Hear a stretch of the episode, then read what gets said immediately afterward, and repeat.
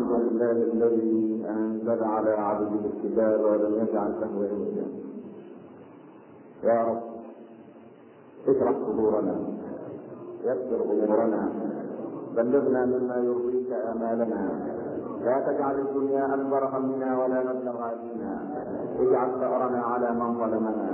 لا تجعل مصيبتنا في ديننا. لا تجعل الدنيا أكبر همنا ولا مبلغ علمنا. اللهم انصرنا على من عادانا. اجعل أول يومنا هذا صلاحا وأوسطه نجاحا واخره فلاحا. لا تدع لنا في هذا اليوم العظيم ذنبا إلا غفرته ولا مريضا إلا شفيته ولا عسيرا إلا يسرته ولا كربا إلا أذهبته ولا هما إلا فرجته ولا دينا إلا قضيته ولا صبرا ضيقا إلا تركته ولا مظلوما إلا نصرته ولا ظالما إلا هديته ولا طالبا إلا نجحته ولا ميتا إلا رحمته ولا مسافرا إلا غانما سالما لأهله إلا وقد رددته. اللهم انصر الإسلام وأعز المسلمين. اللهم انصر الإسلام في مكانة الأرض ومغاربها. لا تجعل للكافرين على المؤمنين سبيلا تجعل للكافرين على المؤمنين سبيلا. اللهم لا تجعل للكافرين على المؤمنين سبيلا. اجعل خير أعمالنا خواتيمها. خير أيامنا يوم أن نلقاك نعوذ بك من الهم والحزن. نعوذ بك من العجز والكسل. نعوذ بك من الجبن والبخل. نعوذ بك من غلبة الدين وقهر الرجال. اللهم أجرنا من النار. اللهم أجرنا من النار. اللهم اجرنا من النار ومن خزي النار ومن عذاب النار وادخلنا الجنة مع الأبرار. خذ اللهم القرب عن المكروهين خذ اللهم الدين عن المدينين اصلح حوائجنا وحوائج المحتاجين. اكتب عنا العذاب إنا مؤمنون. ربنا اكتب عنا العذاب إنا مؤمنون. ربنا اكتب عنا العذاب إنا مؤمنون. اللهم مقتك وغضبك عنا. اللهم ارفع مقتك وغضبك عنا اللهم ارفع مقتك وغضبك عنا اللهم ارفع مقتك وغضبك عنا اللهم ارفع مقتك وغضبك عنا لا تسلط علينا بذنوبنا من لا يخافك فينا ولا يرحمنا يا ارحم الراحمين صلى الله على سيدنا محمد وعلى اله وصحبه وسلم يا رب تسليما كثيرا. وأشهد أن لا إله إلا الله وحده لا شريك له وضع الحجة وأتم المحجه وأبى الله الا إن يتم نوره ولو كره الكافرون. وأشهد أن سيدنا وحبيبنا محمدا رسول الله بلغ الرسالة وأدى الأمانة ونصح الأمة وكشف الغمة وجاهد بالله حق جهاده حتى أتاه اليقين. صلى الله عليه وعلى آله وأصحابه وأزواجه واتباعه الذين آمنوا ولم يلبسوا إيمانهم بظلم أولئك لهم الأمن وهم مهتدون. أما بعد أيها الأخ المسلم الكريم أين الخلل؟ سؤال يتوارد إلى فكر كل واحد منا. أين الخلل حتى نسده؟ ما هو الداء حتى نستكشف له الدواء؟ ما هي العلة حتى نبحث في شفائها هل العلة في القاعدة العريضة أسفل أم في القمة في المستوى الأعلى؟ أم الفساد في كليهما ومن أين يأتي الإصلاح ومن أين يبدأ؟ هل يبدأ من القاعدة؟ هل يبدأ من الواحد منا؟ أم أن يأتي من رأس الهرم من أعلى حتى ينصلح الحال كله؟ سؤال يتوارد إلى أذهاننا جميعا وإن الله عز وجل أخذ على العلماء ميثاقا كما أخذه على النبيين أن يبينونه للناس ولا يكتمونه. إنما العلماء هم ورثة الأنبياء ما ورث الأنبياء درهما ولا دينارا وإنما ورثوا علما يتعلمه الناس من الكتاب والسنة. فلا بد للعلماء من أن يكتبوا العلة ويبحثوا لها عن الدواء حتى نسترشد بمصابيح أنوار الله عز وجل من كتابه الكريم ومن هدي رسولنا صلى الله عليه وسلم اللهم اجعلنا من الذين يستمعون القول فيتبعون أحسنه. دائما يود الإنسان أن يقول للعالم كله إنما ترونه من خزايا قوم المسلمين لا يمت مصلة لأمة كتابها القرآن وإمامها وقدوتها محمد صلى الله عليه وسلم. إنما ترونه من مخارج المسلمين واستخذالهم وتقهقرهم إلى آخر الصفوف في الأمم. إنما هو من هوى ران على قلوبهم وطمسوا الحق وأغشيت أبصارهم حتى كأنهم لا يرون نور الله عز وجل. فاللهم أرنا الحق حقا وارزقنا اتباعه وأرنا الباطل باطلا وارزقنا اجتنابه. عمر بن الخطاب وضع قانونا رضي الله عنه يوم أن فتح بيت المقدس في كلمة قالها أو في جملة قالها من بضع كلمات تكتب بحروف من نور على صفحات التاريخ كله إننا قوم كنا أذلاء فأعزنا الله بالإسلام فإن ابتغينا العزة في غير الإسلام أذلنا الله. هذه هي القاعدة. الله عز وجل أيها الإخوة له سنن في الكون. وأنا سوف أقتبس من كتاب ربنا في هذه الخطبة وفي تلك الدقائق المحدودة بعضا من قوانين الله عز وجل من كتابه الكريم عسى أن تكون مصابيح تنير لنا طريقنا في ظلمة دواجينا من ذنوبنا ومعاصينا وهوانا عسى رب العباد أن يرفع الران الذي ران على قلوبنا وأن يرفع الحجب التي حجبت بين قلوبنا وبين مليكنا سبحانه حتى نرى نور الله سبحانه وتعالى فقد غشي القلوب وقد عم الجوارح وقد استقامت أمور المجتمعات الإسلامية على ما يحب الله سبحانه وتعالى ويرضى رسوله الكريم صلى الله عليه وسلم. القانون الأول والثاني من سورة يوسف. بعد أن قصت القصة ظلما حاق بيوسف عليه السلام في أن يخطف من بين احضان أبيه وأن يلقى في الجب وحيدا فريدا لا أحد معه إلا الله ولكن إن وجدت أيها المؤمن إن كسبت الله فقد كسبت كل شيء. وإن فقدت الله فقد فقدت كل شيء. ولن ينفعك شيء إلا خالق كل شيء سبحانه وتعالى. إن كان الله في جانبك ففي جانبك الدنيا بأسرها. يا دنيا من استخدمك فاخدميه ومن خدمك فاستخدميه. إن الإنسان منا قد يكون عبدا للدنيا ولكن السلف الصالح تعلموا من أستاذهم العظيم صلى الله عليه وسلم الا يكونوا عبيدا للدنيا إنما كانوا عبيدا لله فذلت الدنيا لهم وخضعت رقاب الناس لهم ودخل الناس في دين الله أفواجا لما يرون من صحائف النور وهي تتحرك على أقدام متمثلة في شخصيات صحابة الحبيب صلى الله عليه وسلم ورضي الله عنهم أجمعين.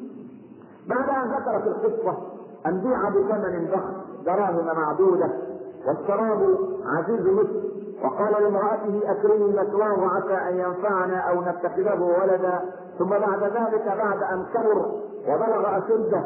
الله عز وجل آتاه حكما وعلما ثم راودته التي هو في بيتها عن نفسه وغلقت الأبواب وقالت هيت لك فلما تمسك بحبل الله سبحانه أدخلوه السجن. فلما دخل السجن وعلم أنه لا ملجأ من الله إلا إليه. عاش هناك سنوات ثم خرج بعد أن فسر الرؤيا للملك. ثم بعد ذلك تولى أمر الخزائن في مصر وصار وزيرا للخزانة. ثم بعد ذلك بعد سنوات طويلة بعد أن ابتعد عن أبيه وعن القرية التي نشأ فيها وعن الأرض التي تم عبيرها إلى بأبيه وأمه وإخوته يدخلون عليه ويخرون له سجدا ثم بعد ذلك يعطي الله عز وجل في سورة يوسف القانون الأول. إنه من يتقي ويصبر فإن الله لا يضيع أجر المحسنين.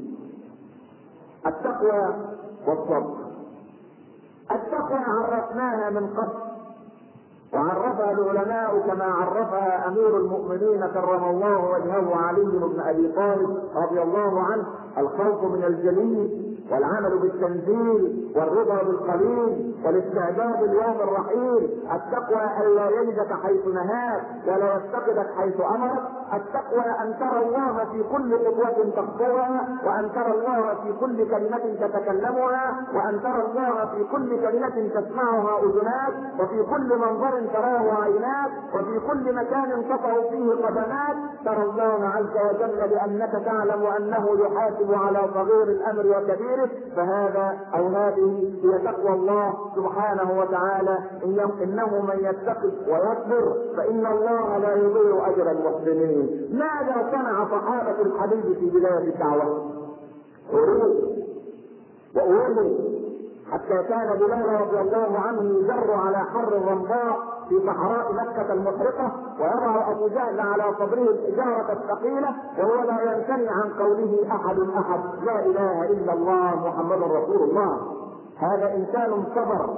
سعد بن أبي وقاص امه تقول له سوف امتنع عن الطعام والشراب؟ فتعير بأنك قد قتلت أمك إن لم تكفر بما جاء به محمد. يقول لها يا اماه أعلم أو تعلمين بري بك ولكن والله لو كانت لك لك مئة نفس خرجت نفسا نفسا ما امتنيت عن قول لا إله إلا الله محمد رسول الله. هكذا هذا الجيل الناصع الذي صبر واستقام على طريق الله. الصديق رضي الله عنه أبو بكر عندما حضرته المنية الذين يسألون هل الإصلاح يبدأ من أعلى أم يبدأ من أسفل؟ يبدأ من كليهما، لا يبدأ من أسفل لوحده، ولا يبدأ من أعلى لوحده، وتوبوا إلى الله جميعا. أيها المؤمنون لعلكم تفلحون، الله يقول وتوبوا إلى الله جميعا جميعا، لا يتوب أهل الجيزة وأهل القاهرة لا يتوبون، لا يتوب أهل القاهرة وأهل أسوان لا يتوبون، لا يتوب أهل مصر وأهل إندونيسيا لا يتوبون، لا يتوب أهل الحجاز واهل العراق يتوبون يتوب المؤمنون جميعا أو يجب أن يتوب المؤمنون جميعا إلى الله سبحانه وتعالى. فهذا أبو بكر يوم أن حضرته الوفاة قال لعائشة يا عائشة أعيني ما أخذته من بيت المال. قالت له يا أبتاه إن هذا شيء كان من راتبك. أي إن هذا شيء مقتطع من راتبك كنت تقتطعه فبقي من هذه الأموال وهذا وهذا المرتب الذي كان يتقاضاه أبو بكر من بيت مال المسلمين ست عشرة درهما. 16 درهم. عبارة عن جفنة كان يأكل فيها وقربة يحمل فيها الماء وكساء لصيفه وكسوة لشتائه. هذا ما أخذه أبو بكر فأراد أن يعيد ما تبقى لكي تكون إمارته للمسلمين كصلاته وصيامه حجة لوجه الله سبحانه وتعالى. هذه النصارى عمر بن الخطاب في عام الرمادة يوم أن جاء المسلمون ومحلت الأرض وقحلت الأرض واسودت حتى سمي بالعام عام الرمادة تسعة أشهر متواصلة. لا تمطر السماء قطرة مطر على أرض الجزيرة حتى كان الصحابة يقولون كنا نذبح الشاة فنعافها بقطعها. أي بعد أن يذبحوا الشاة في عام الرمادة كانوا لا يستطيعون أكلها من هزالها ونحاتها ولحمها المتغير من قلة الكلأ والعشب لأنها ذبحت على غير طعام فكانوا يعافون أكل طعامها. عندئذ امتنع عمر رضي الله عنه عن أكل الطيبات من الطعام وكان يصعد المنبر وراسه تقرقر اي تصنع صوتا من شدة الجوع ومن شدة ألم الزيت الذي عاش عليه عاش تسعة أشهر متواصلة يأكل الخبز والزيت والملح. فلما اتاه الزيت كان يقول لغلامه أكثر حره عني بالغلي فكان يغلي غلامه الزيت ثم يبرده بعمر فكان يأكل عمر من الزيت ومن الخبز الجاف فعندئذ اسود وجهه بعد أن كان أبيض شديد البياض ونهض بعد أن كان قويا شديد البنيان فكان يقرقر بطنه وهو على المنبر فيخبط ويطرق على بطنه ويقول قرقري ما تقرقري فإنك لن تذوق اللحم حتى يشبع المسلمون وأبناؤهم. ومات عمر هزيلا نحيفا في جسده قويا امره عند الله سبحانه وتعالى. وكان يبكي ليل نهار ويقول لعبد الله ابنه يا بني إذهب إلى عائشة أم المؤمنين واستأذنها أن اسكن بجوار صاحبيه بجوار الرسول وأبي بكر. فلما ذهب عبد الله ودخل على عائشة وهي تبكي بشدة الألم والوقع والقتل الذي وقع بالمؤمنين في قتل هذا المجوسي لعمر بن الخطاب إن أبي يستأذنك كما قال أبوه لا تقل لها أمير المؤمنين يقول كذا قل لها إن أبي عمر بن الخطاب يقول كذا فما قلت لكم بأمير إن إن عمر بن الخطاب أبي يستأذنك في ان يدفن بجوار صاحبيه فقالت والله كنت اوثر هذا المكان لنفسي ولكن ما دام عمر فليدفن عمر بهذا المكان. ثم قال لابنه بعد أن علم رضا عائشة عن دفنه بجوار الرسول وأبي بكر إذا خرجت روحي فقبل أن تدفنوني اذهب إلى عائشة مرة أخرى وقل لها يا أم المؤمنين اوافقت على أن يدفن عمر بجوار صاحبيه ربما أخرجت وأنا على قيد الحياة وربما لا تستحي وأنا بعد أن أموت يستاذن في شبر يدفن فيه من الأرض رضي الله عنه. هكذا هزيل في جسده. كم من الناس يتولون مسؤوليات في العالم الإسلامي يتمنون بعد أن يتولون أمور المسؤولية. نسأل الله أن يرفع الغشاوة من على عيوننا جميعا والغشاوة من على قلوبنا جميعا حتى نرى الحق حقا فنتبعه ونرى الباطل باطلا فنجتنبه. قال عثمان بن عفان يتولى إمارة المؤمنين فينادي على خادم عنده فلم يستجب الخادم له سريعا. فعرف عثمان أذن الخادم. أي بعث أذنه هكذا لايلامه فرأى أن الخادم قد تألم. فقال أمير المؤمنين عثمان مدنيا رأسه للغلام يا غلام هذا اذني فافعل فيها مثل ما فعلت فيك. قال له قد عفوت عنك يا أمير المؤمنين. قال والله إنني لن اسكت ولن ارضى إلا أن تعرف أذني كما عرفت أنا أذنك لكي لا يكون قصاص بين يدي الله يوم القيامة. هؤلاء هم آباؤنا. هذا عكرمة بن أبي جهل. إني اخص هذا إنه من يتقي ويصبر. فإن الله لا يضيع أجر المسلمين. إن القانون الثاني الذي في سورة يوسف يا بني اذهبوا فتحسسوا من يوسف وأخيه ولا تيأسوا من روح الله. إنه لا ييأس من روح الله إلا القوم الكافرون. هذا هو القانون الثاني. عكرمة بن أبي جهل لما دخل الرسول فاتحا مكة هرب عكرمة إلى البحر. وهم بركوب سفينة لكي يبتعد. فلقد أنكر له. عندئذ تذكر أخته. يا رسول الله أعفو عن عكرمة. قال قد عفوت عن عكرمة. فلحقت به على شاطئ البحر. قالت يا عكرمة إني استأمنت لك رسول الله صلى الله عليه وسلم. فنزل من السفينة وعاد معها. فقبل أن يصل إلى المدينة بلحظات يقول الرسول أيها المسلمون إن عكرمة بن أبي جهل آت مؤمنا فإذا دخل عليكم فلا تسبوا أباه فإن هذا يؤذي الحي ولا يؤذي الميت. سبحان الله لا تسبوا أباه. دخل عكرمة فقال ادعو الله لي أن يغفر لي ما سلف يا رسول الله. قال يا عكرمه إن الله عز وجل بالإسلام يجب ما قبله. عندئذ إذا بعكرمه رضي الله عنه يصير جنديا قويا من جنود الإسلام. شارك في حرب اليرموك فلما رأى دفة الروم قد هجمت أو جيش الروم قد هجم على المسلمين بارع 400 على الموت. قال من يبارع على الموت؟ فلما بارع الصحابة عكرمة على الموت ودخل دخلوا استشهد منهم 350 من صحابة الحبيب صلى الله عليه وسلم وهكذا صنع عكرمة رضي الله عنه في معركة نهاوند وصنع هكذا في حروب الردة وهؤلاء هم أجدادنا العظام رضي الله عنهم. إن بطرس الناسك كان أحد الحواريين لعيسى عليه السلام وعاش معه سنوات طويلة. فلما قبضت عليه السلطات الرومانية تحقق معه سألت بطرس أتعرف عيسى؟ قال كلا أنا لا أعرف عيسى. انظر إلى هذا الموقف وموقف زيد بن جثنة رضي الله عنه يوم أن ألقى المشركون في مكة القبض عليه ووضعوه فوق صليب من الخشب قال أبو سفيان يا زيد أتحب أن تكون في أهلك معافى ومحمد مكانك؟ قال الرجل والله لأن تقطعوني اربا اربا ولا يشاء رسول الله بشوكة واحدة هذا هو الفرق بين أصحاب محمد وغير أصحاب محمد. رضي الله عنهم جميعا. وألحقنا الله بهم. إنه من يتقي ويصبر. فإن الله لا يضيع أجر المحسنين. هؤلاء هم آباؤنا. انظر إلى أمهاتنا. هذه أم سليم. والدة أنس رضي الله عنه بن مالك. جاء أبو طلحة خاطبا ليخطبها وكان أبو طلحة ما زال كافرا.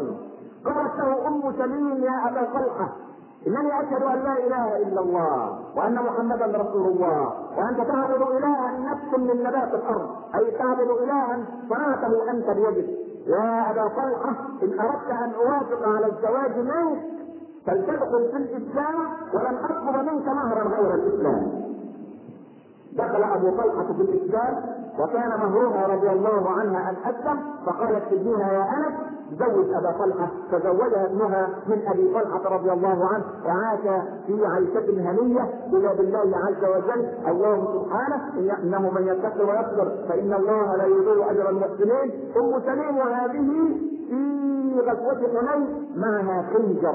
فإذا بكعب بن معاذ يقول يا رسول الله إن أم سليم تحمل خنجرا في يدها. يا أم سليم ماذا تصنعين؟ قالت يا رسول الله فما اقترب مني مشرك بقرت وصفه بهذا السكين أو بهذا الخنجر.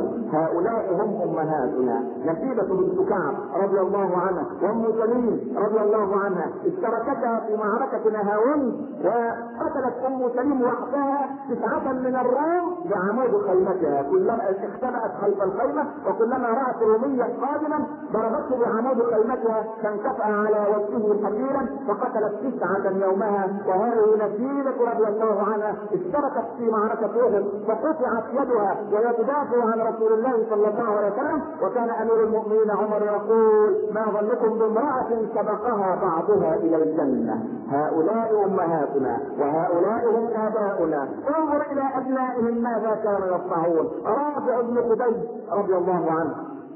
وعبد الرحمن بن سعد بن معاذ رضي الله عنهما. لم يقبل الواحد منهما الرابعة عشرة من عمره. فلما أراد الاشتراك في غزوة أحد أعاد الرسول رافع بن خديج رضي الله عنه لصغر سنه. فعاد باكيا لأمه. ما يبكيك يا بني؟ قال إن الرسول قد قبل فلانا وأنا أصرعه أي أستطيع أن أصارعه فأصرعه فردني وقبله هو.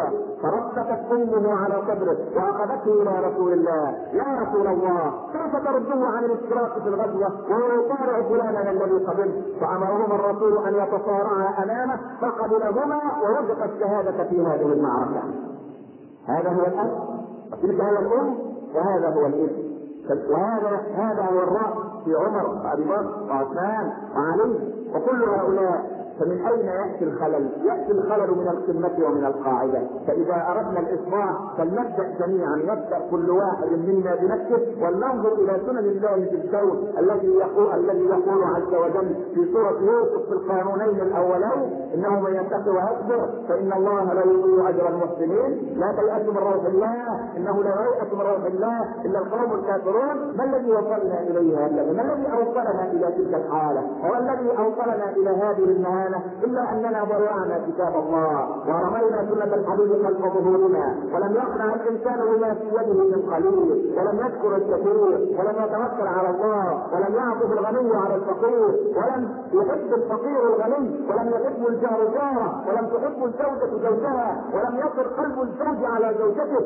ولم يعق ولم يضر الأبناء ابائهم ولم يرحم الآباء ابنائهم وإنما قلنا كعالم الغاء يكتب القوي بالضعيف ويكتب الكبير بالصغير ولا عاصم لنا إلا أن نعود إلى مسبب الاسباب سبحانه وأن نقيم صلحا مع الله عز وجل عندئذ تستقيم أمورنا ونبدأ بالتوبة. عسى رب العباد أن يتوب علينا جميعا. أقول قولي هذا وأستغفر الله لي ولكم. الله رب العالمين وأصلي وأسلم على النبي الكريم محمد وبعد. القانون الثالث من كتاب الله. في مطلع سورة محمد صلى الله عليه وسلم يقول مولانا جل في علاه الذين كفروا وصدوا عن سبيل الله أضل أعمالهم. والذين آمنوا وعملوا الصالحات وآمنوا بما نزل على محمد وهو الحق من ربهم. هؤلاء الطرف الثاني من المؤمنين الطرف الأول الذين كفروا وصدوا عن سبيل الله. ما هي النتيجة؟ أضل أعمالهم. كثير منا يسأل وبالذات من شبابنا الذي لا يقرأ تاريخ المسلمين. كيف أن الذين كفروا أضل الله أعمالهم؟ أما الذين آمنوا الله عز وجل سيهديهم ويصلح بالهم ويدخلهم الجنة عرفها لهم. كيف؟ وهو يرى أن الكافرين هم الذين هدوا السبيل. هم الذين استمسكوا أو تمسكوا بأهداف الحضارة وبأطراف الحضارة وصرنا نحن في المؤخرة حتى ينظر اليوم إلى الشعوب الإسلامية على أنها الشعوب المتخلفة وهي الشعوب المتقاقره وهي كذلك لأنها لم تقم شرع الله عز وجل ولم تستمسك بما جاء في قدوتنا لرسول الله صلى الله عليه وسلم. عمر بن الخطاب كان يخرج كل يوم ليستقر انباء البنود والسرايا وجيوش المسلمين في بقاع الأرض. جاء أو جاءت رسالة مع رسول يقول فيها يا أمير المؤمنين إن في نهاون النعمان بن مكرم رزق بالشهادة. فبكى عمر بكاء مرا واجهد في البكاء حتى خاف الرسول حامل الرسالة. حامل الرسالة لعمر خاف من شدة آه يعني فزع عمر بن الخطاب لاستشهاد النعمان بن مكرم رضي الله عنه. قال يا أمير المؤمنين ظن آه الرجل أن عمر بن الخطاب فزع كل هذا الفزع من أجل النعمان بن مكرم كان لأنه قائد من القوات أو من أحد كبار القوات. قال له يا أمير المؤمنين لم يقتل من القوات غيره. قال أنا لا أبكي على النعمان فقط إنما أبكي على أناس من أجلاء الصحابة لا يعرفهم أحد إلا الله رب العالمين. أناس ليسوا يعني من علية القوم وليسوا ظاهرين أمام الناس فهكذا رحمة القائم على الأمر. بمن يتولى أمرهم هكذا تنصلح الأمور استقامة من القاعدة واستقامة من القمة إن أردنا الإصلاح. ليس هذا كلاما يغضب أحدا. إنما العلماء يجب أن يوضحوا الأدوية التي تكون وهي حارقة ومؤلمة لأن الإنسان يأتي لابنه بالطبيب فيعطيه إبرة تؤلم الإبرة الابن لقصر في عقله. ولقصر وقصور في تفكيره ولكن الأمر ذا العقل الواجع العالم الواقع العلم هذا إنسان يدرك ما الذي يسرعه في شفاء ابنه فيأتي له بالطبيب هكذا يجب أن نشخص الداء ونشخص له الدواء. إن قانون الله عز وجل لا يتخلف وإن سنن الله سبحانه وتعالى لا تتخلف أبدا. إن دين محمد صلى الله عليه وسلم لا تستطيع الأدخنة. أن تطمس معالمه ولا نوره حتى وإن كثرت المداخل. يريدون ليطفئوا نور الله بافواههم والله متم نوره ولو كره الكافرون. الله سبحانه مظهر دينه. ولكن لله في خلقه أسباب ومسببات. يجب أن نسلك في الأسباب. عندما أنظر إلى طالب فاشل أقول ليس هذا من المسلمين الذين نعول عليهم. عندما أجد طالبا عاقا لأبيه وأمه أقول ليس هذا من المسلمين الذين أو من الشباب الذين نعول عليهم. عندما أجد موظفا لا يتقي الله عز وجل في وظيفته ويرتشي ويعترف ولا يقوم بمصالح الجمهور خير قيام أقول هذا شبهة في سبيل الإسلام. عندما أرى إنسانا مسؤولا كذابا يكذب على الناس أقول ليس هذا من المسلمين ابدا. عندما داعية أو عالما يستخف بعقول المستمعين أقول ليس هذا لا يجب أبدا أن يتبع في جانب العلماء والدعاء الله رب العالمين وأصلي وأسلم على سيدنا رسول الله صلى الله عليه وسلم وبعد. إن شاء الله إن كنا من أهل الدنيا تصير دروس الجمعة بعد الصلاة دائما عبارة عن إجابة لأسئلتكم التي نتلقاها في دروس الاثنين والخميس. وأنا طبعا بنقل الأسئلة يعني بتلخيص والأسئلة دائما فيها إفادة للجميع إن شاء الله فاللهم اجعلنا من الذين يستمعون القول فيتبعون أحسنه. سؤال عن السنن المؤكدة في الصلاة عن رسول الله صلى الله عليه وسلم. سوف أجيب السؤال فقهيا الأول وبعدين لي تعليق عليه.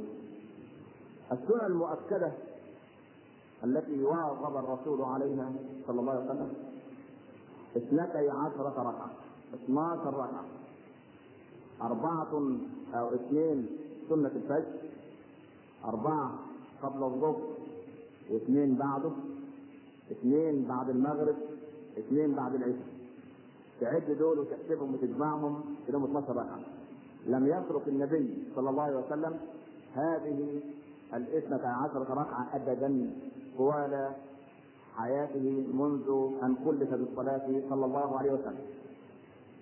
التعليق اللي هعمله على مسألة السنن السنن إما سنة مؤكدة أو سنة مخففة وإما سنة فعلية أو سنة قولية أو سكوت عن شيء حدث بين يدي الحبيب فسكت عنه صلى الله عليه وسلم.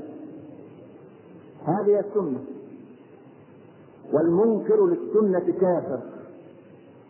المنكر للسنة كافر. ليه؟ لأن القرآن عندما حدثنا عن الصلاة لم يحدثنا عن كيفيتها إلا بما حدثنا به المعصوم صلى الله عليه وسلم. ألا إني أوتيت الكتاب ومثله معه. طب واحد مواظب على ترك السنة. وأنا أهيب دائما بالإخوة أن يجعلوا المسجد للفرض والبيت للسنة. يعني ما تشغلش بالك في المسجد انك تصلي سنن. لا. في المسجد صلي الفريضة. ولما إن شاء الله ترجع البيت أمر البيت واضئ بيتك بالنوافل. يبقى البيت لازم يبقى فيه نوافل وقيام الليل وقراءة قرآن.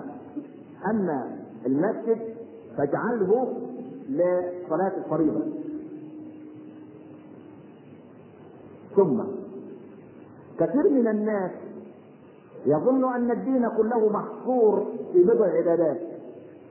يعني راجل يصلي الفرض ويعمل السنن ويقوم الليل ويقوم الاثنين وخميس لكن عند التعامل مع الناس معاملته مع الناس صفر بذيء اللسان كتاب الشكاوى عنده ضغائن عنده حقد.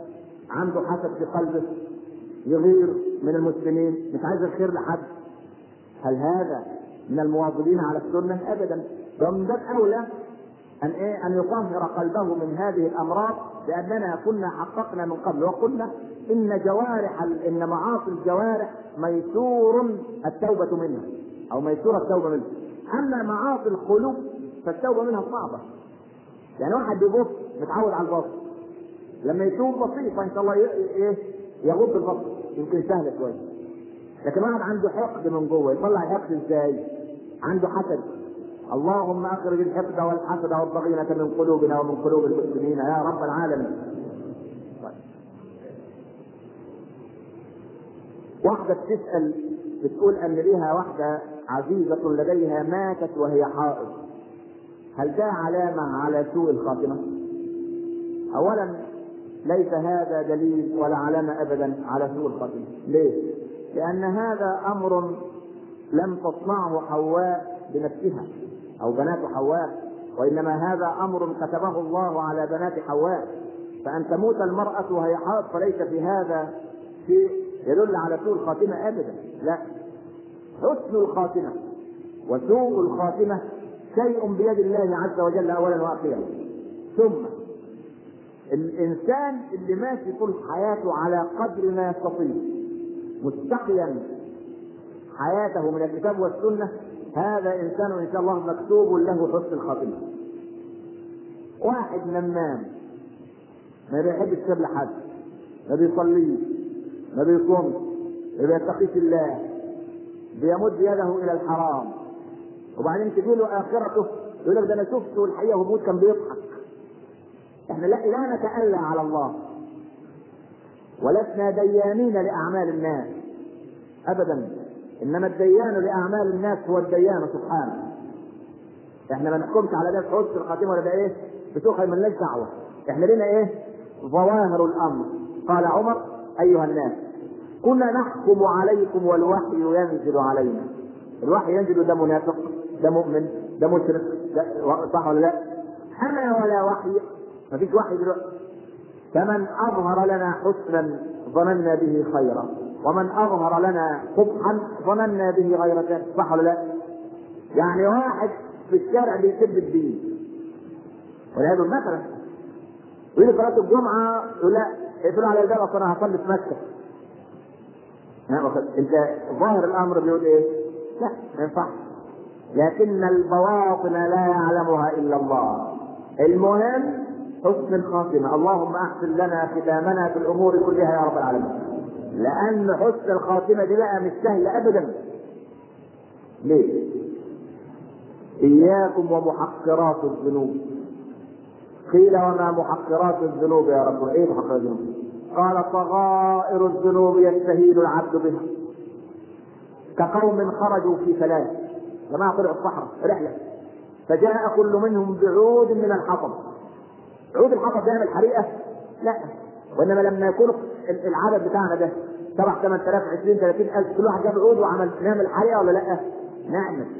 هكذا محقرات الذنوب. تستهين به يا عم دي صغيرة ودي صغيرة ودي صغيرة. لا صغيرة مع إصرار ولا كبيرة مع استغفار. حكمة ثانية ألا صغيرة إن قابلك عدله ولا كبيرة إن واجهك فضله. ما توحدوه. لا صغيرة إن قابلك عدله لو تقاس الصغيرة بتاعتك على عدل الله الرسول قال إيه؟ صلى الله عليه وسلم. اللهم لا تعاملنا بعدلك وعاملنا بفضلك بفضلك. إن عاملتنا بعدلك أهلكتنا وإن عاملتنا بفضلك رحمتنا وأنت الغفور الرحيم. يا سلام يا حبيب الله. يا رب لو عملتني بالعدل. تعال. إيه بالعدل عملت إيه؟ يقول لك صليت 60 سنة. من الذي رزقك القدرة على الصلاة وحب الصلاة؟ هتقول له أنت يا رب أنت اللي علمتني وحببتني ما في أخوك؟ لا بيحب الصلاة ولا بيحب أهل الصلاة ونفسه ما يبقاش فيه مصلين مثلا مثلا. عملت إيه تاني؟ الله يا رب أنا كل رمضان كنت أصوم. من الذي أقدرك على هذا وأعطاك القدرة؟ اي انت يا رب؟ قال عملت إيه كمان؟ أنا كنت بزكي آه بتزكي منين؟ من المال، المال ده بتاع مين؟ ده بتاعك أنت يا رب، ومين اللي حببك في الزكاة وخلاك تخرجها؟ برضه أنت يا رب. عملت إيه كمان؟ حجيت، عملت إيه؟ قمت الليل، آه قمت النهار، أمرت بالمعروف، نهيت عن المنكر، علمت الناس، قعدت في مجالس علم، عملت سويت، من له المنة في كل هذا؟ تطلع انت بقى إيه؟ عريان، تطلع أنت عريان، ها؟ ولذلك اسمع ابن عطاء الله يقول حلوة جملة حلوة قوي من فضل الله عليك أنه خلق ثم نسب إليك. يعني خلق الخير ده فلان عمل خير لكن هي أصلا خلقة من؟ لك يا سلام فلان ده بيعمل وبيسوي. طب ما هو ما هو هذا أي هذا أصلا عمل الله عز وجل. والله خلقكم وإيه؟ وما تعملون. فربنا خلق لي العمل الصالح. بس من فضله علي إنه إيه؟ نسب لي. خلاني أنا صاحب الإيه؟ آه. إن الذين يحبون أن يحمدوا بما لم يفعلوا. في ناس كتير قوي ما يبقاش ليها توبه عملها لله. وبعد ما يتعمل يقول لك أنا عملت وسويت ورحت وجيت وتعبت وبنيت. وده يا راجل اتق الله. فلا تحسبنهم بمفازة من العذاب. فكرت ان بمن من أسباب موجبات عذاب النار أن ينسب الإنسان لنفسه عملا لم يعمله. ودي كل الناس كده. يمكن واحد وصف وصيه تاخد بالك من موضوع فلان جه الموضوع انقضى بنفسه. يجي يشكرك. هو فاكر إنك إيه؟ إن أنت اللي عملت. بارك الله فيك جزاك الله خيرا يا أخي. لا يا عمي أنت تؤمر بس هو لا عارف حاجة ولا عمل حاجة وبتاع هذا من موجبات عذاب النار. قل لا ابدا يا أخي والله. أنا ولا عملت ولا والله ربنا اللي يسرها لك أنا ما عملت. حتى وإن كنت أنت السبب فقل إن الذي يسر هو الله رب العالمين. ربنا قال إيه؟ أنفقوا مما جعلكم إيه؟ الناس مفكرة. الإنفاق هنا بقى إنفاق المال. آه. ده تنفق بقى. أستخلفك إيه؟ أنت خليفة الله في الأرض.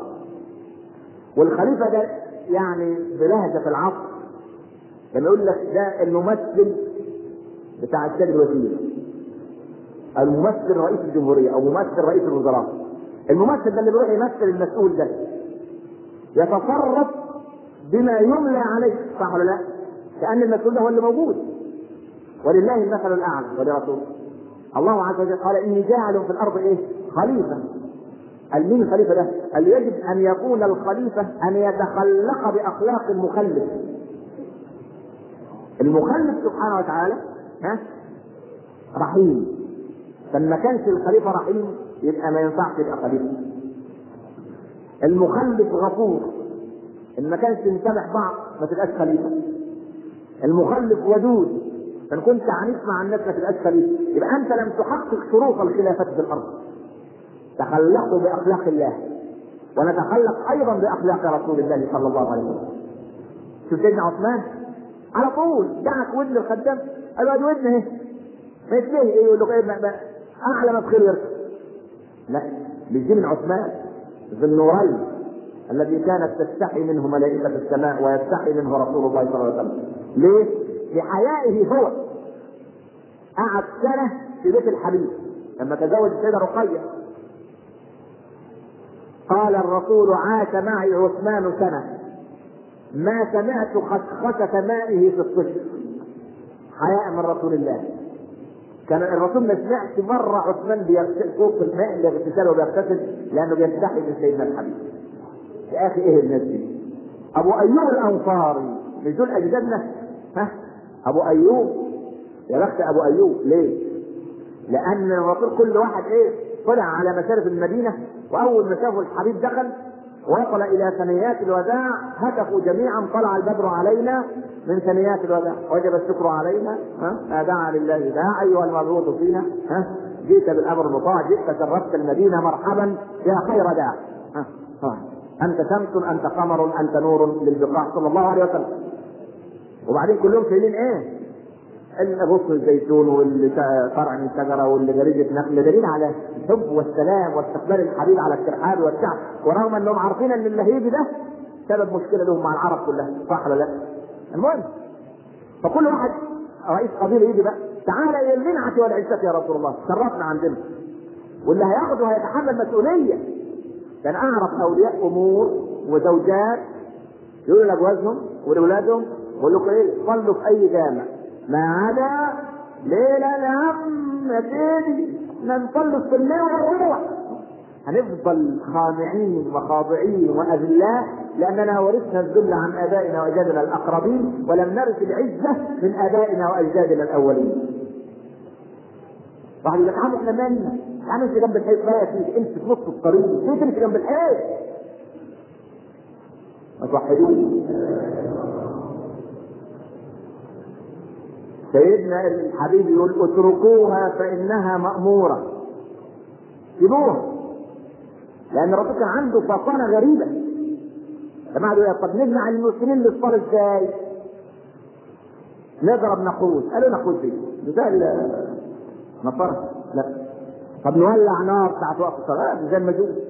المهم تفرق الصحابة عارفين القصة وشاف الرؤيا عمر بن الخطاب وسيدنا عبد الله بن زيد ها؟ الأذان وقال له علمك حاجة كويسة فالرسول قال إيه؟ المر بلالا يؤذن ليه؟ قال إنه أندى صوتا أندى صوتا يعني صوته إيه؟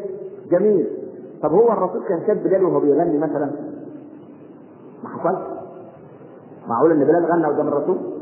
امال الرسول عرف منين إن بلال صوته جميل؟ ها؟ بالذكريات الحبيبه إن مجرد نبرات صوت سيدنا بلال الرسول عارف إن صوته أجمل من أي صوت دي فطانه ولا مش فطانة؟ وذكاء ولا مش ذكاء؟ لكن الصحابة التابعين كان برضه خدوا الذكاء من سيدنا الحبيب عبد الله بن الزبير بيسأل السيدة عائشة تبقى له إيه؟ ها؟ خالته أختها مين؟ أسماء بنت أبي بكر عبد الله بن الزبير أسماء كانت بتقول للزبير بن العوام تقول لها يا خالة أقبل لا أصلي ممكن أبص مراتي وأصلي اسمع بقى كان الرسول وابن أختي يقبل بعض نسائه ثم يخرج للصلاة. وأيكم أملك لإرده من رسول الله؟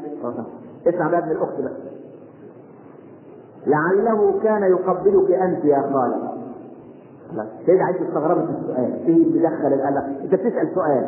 الرسول كان بيقبل. رجل الصلاة قلت كان بيقبل بعض نسائه أكيد هو الذي اعلمك قال لأنه لابد أنه كان يقبل ها بعض نسائه من وراء بعض. معقول يعني من أدب الرسول؟ يبقى سيدة عايزه عرفت منين لا الرسول يقول على سر الثانية ولا. شوف شوف شوف الصحابي وهو بيتلقى الحديث. مش ها فتح بقه لا. فاهم الكلام اللي بيتقال. تطلع المنبر واحد من هنا وده كله. ها ها وفي بس يلا غلط. خلاص. افضل كأنه جاي يقدم ويقول لك يا سلام. اصل لقيت كأن داخل على رجليه يا ابني. أرحنا بها يا بلال. صلوا عليه أبو أيوب الأنصار المراد أنها مأمورة جد المهم خدوا أبو أيوب. يا بختك يا أبا أيوب. أبا أيوب قالوا نعم قال له الابن تحت. البنت بتاع قريب قال له والله يا رسول الله لا أمكث فوقك أبدا. معقول أكتب أنا في الدور الثاني وأنت تحتيه معقول إيه؟ فحلف على الرسول طلع الرسول فوق. الصحابة لما كانوا يزوروا الحبيب يضطروا يطلعوا الايه؟ السلم كانوا يقولوا قال أبا أيوب؟ اجعلني ها تحت يعني في الدور الارضي ها هذا أيسر لأصحابي. أنا مش عايز أتعب الصحابة يقولوا يا سلام يا حبيب الله يا سلام على الحنان. حيث يطلعوا ويتعبوا ها. المهم أول ليلة يوم شتاء برد خارج. والمدينة في الشتاء تبقى برد برد. أبو أيوب ومراته قاعدين ومظلمين عشان ما يعملوش أي نور ولا ضوء ولا صوت عشان الرسول يمكن ينام شوية. فأبو أيوب راح ضارب رجله راح مخبوطة في الجرة بتاعت المية راحت الجرة المية انكسرت المية راحت إيه؟ سايحه السقف طبعا عوازل وبتومين وتومين ولا الكلام ده مش موجود. يعني ما خد بالك ابو أيوب اترعب. قال يا خبر الميه يعمل إيه؟ ومتغطي هو ومراته بحته سجاده قديمه راحوا قلعوا الثياب بتاعتهم. هو ومراته وحته السجادة القديمة ينسوه بها المية خشيه ان تتساقط على رسول الله. يجي صلاه الفجر الرسول يتكلم على ايوب شكر الله صنيعك وزوجتك بما صنعتما مع رسوله الليلة يا أبا أيوب يا سلام يا أبا أيوب هذه الصحابة. هؤلاء هم أجدادنا. لازم نغرس في اولادنا حب الصحابة. ها؟ وأذكر لبعض من نسائنا بعثوا لي رسائل كثيرة. يذكروا يعني بيقول جزاك الله خيرا أنك عرفتنا وعرفت عيالنا. تاريخ صحابتنا اللي ما كناش نعرف عنهم أنا اللي عرفت ونص أنتم أهل فضل لأنكم تركتم أنفسكم لي لكي أغرس فيها خيرا فلولا أنها تربة خصبه طيبة لما استطاع الإنسان أن يزرع فيها خيرا فأنتم أصحاب فضل ليست أنا صاحب فضل والفضل اولا وأخيرا لله رب العالمين. واحدة بتسال بتقول السؤال الغريب المتكرر ينفع الست البنت تخلع حجابها ليلة الزكاه؟ طب ليه؟ أنا عايزة ليه؟ واحدة ربنا من عليها بالحجاب أو بالنقاب. إيه اللي خلاها تخلع ليلة الزكاة؟ لا حرام. لأن لو هذا حرام لأن هي من الواجب الست. أصلا العروسه ما حدش يشوفها غير الستات وجوزها والمحارم. يقفوا الشارع أربع ساعات. ولا يقعدوا على الكرسيين في الكوشة لغايه الصبح والفرقه نازلة رزع وهب سبحان الله. وقاعدين كل المعازيم يبصوا رجاله وستات لا العريس أحلى من العروسه لا العروسه مناخيرها كبيره شوية. لا عينيها ضيقة. الله انت تبص بقى الله سبحانه. هل إسلام؟ لا بس الحمد لله دي محجبة. إزاي؟ إزاي؟ فهذا حرام. حرام أن تقلع حجابك. آه واحد بيسأل عن حكم ختان البنات. عندك بنت. نجري لها عمليه ختان ولا لا؟ كل الأحاديث اللي وردت في مسألة الختان لا ترقى لمستوى الصحه. وحكايه أن الختان مكرمة للنساء اجتمت فيه خلل. فلا شيء في ختان البنات ورد ورودا صحيحا فهو أمر على التخيير من أراد أن يجعل يختم ابنته فليفعل ومن لم يرد فلا شيء عليه لكن الختان واجب على لينا على إيه؟ أولادنا لازم الولاد الذكور. آه واحدة بتسال عن حكم طبيب الأمراض النساء لازم الست تروح لطبيبة. ان لم يكن هناك طبيبة حاذقة فطنه آه يعني عالمة بالطب كويسة هناك للضرورة. إذا لم يكن هناك طبيبات والحمد لله يعني أرجو إن شاء الله في مصر في طبيبات. واحد شغلته أنه بيبيع الشيشه والطاولة والضمنه والحاجات دي. ده فاتح إيه؟ مش عارف أنا. ده بوتيك اسمه إيه؟ ده بوتيك الهنا ده ولا بوتيك الحظ ولا بوتيك الأنس ولا؟ المهم ما أدى إلى الحرام فهو حرام. لأن الطاولة حرام والشيشه حرام والكوتشينه حرام والضمنه حرام. كل هذا يحرم أن تبيعه أو أن تتاجر فيه.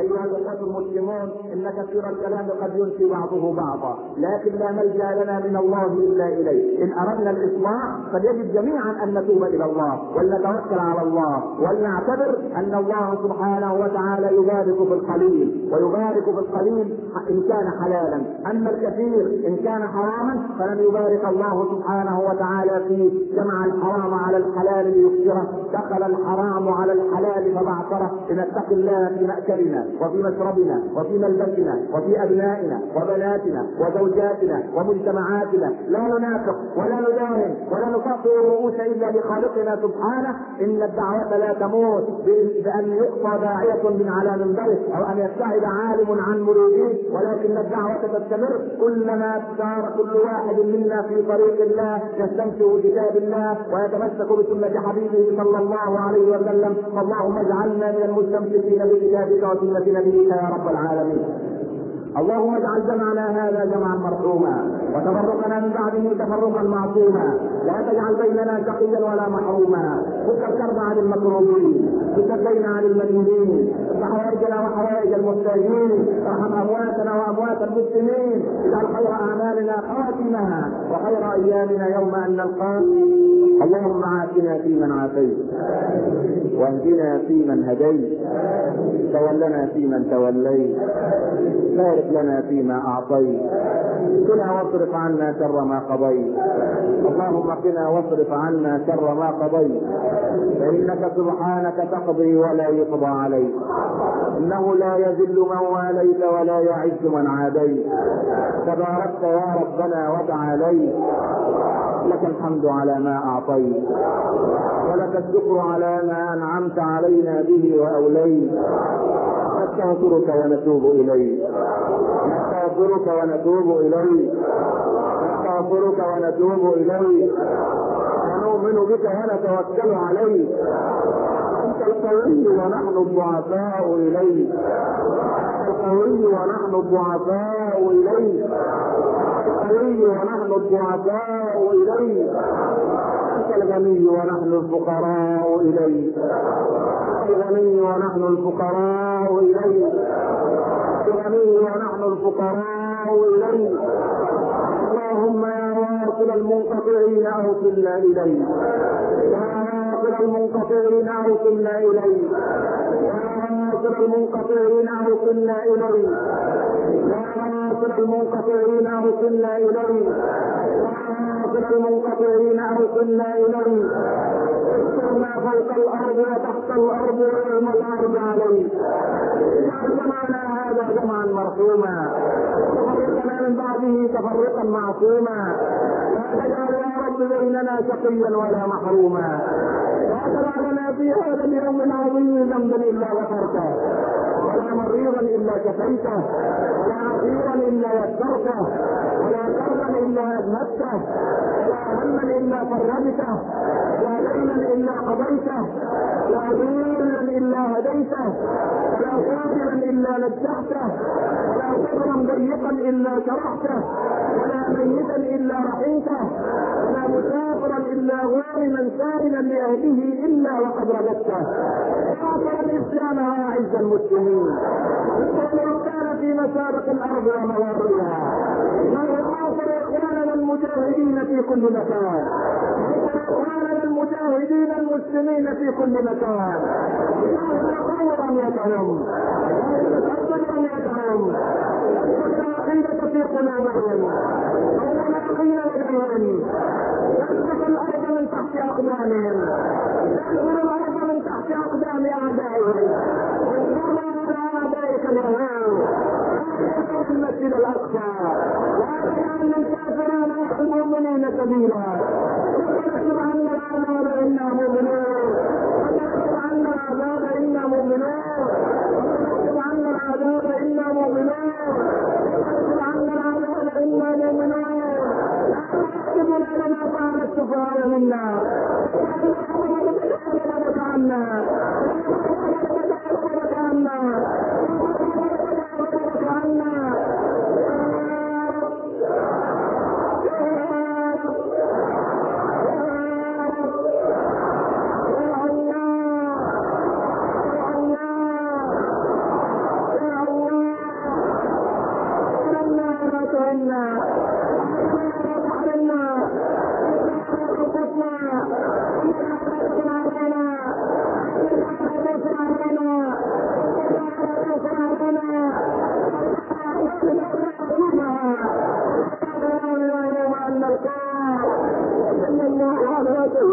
محمد وعلى آله وصحبه وسلم.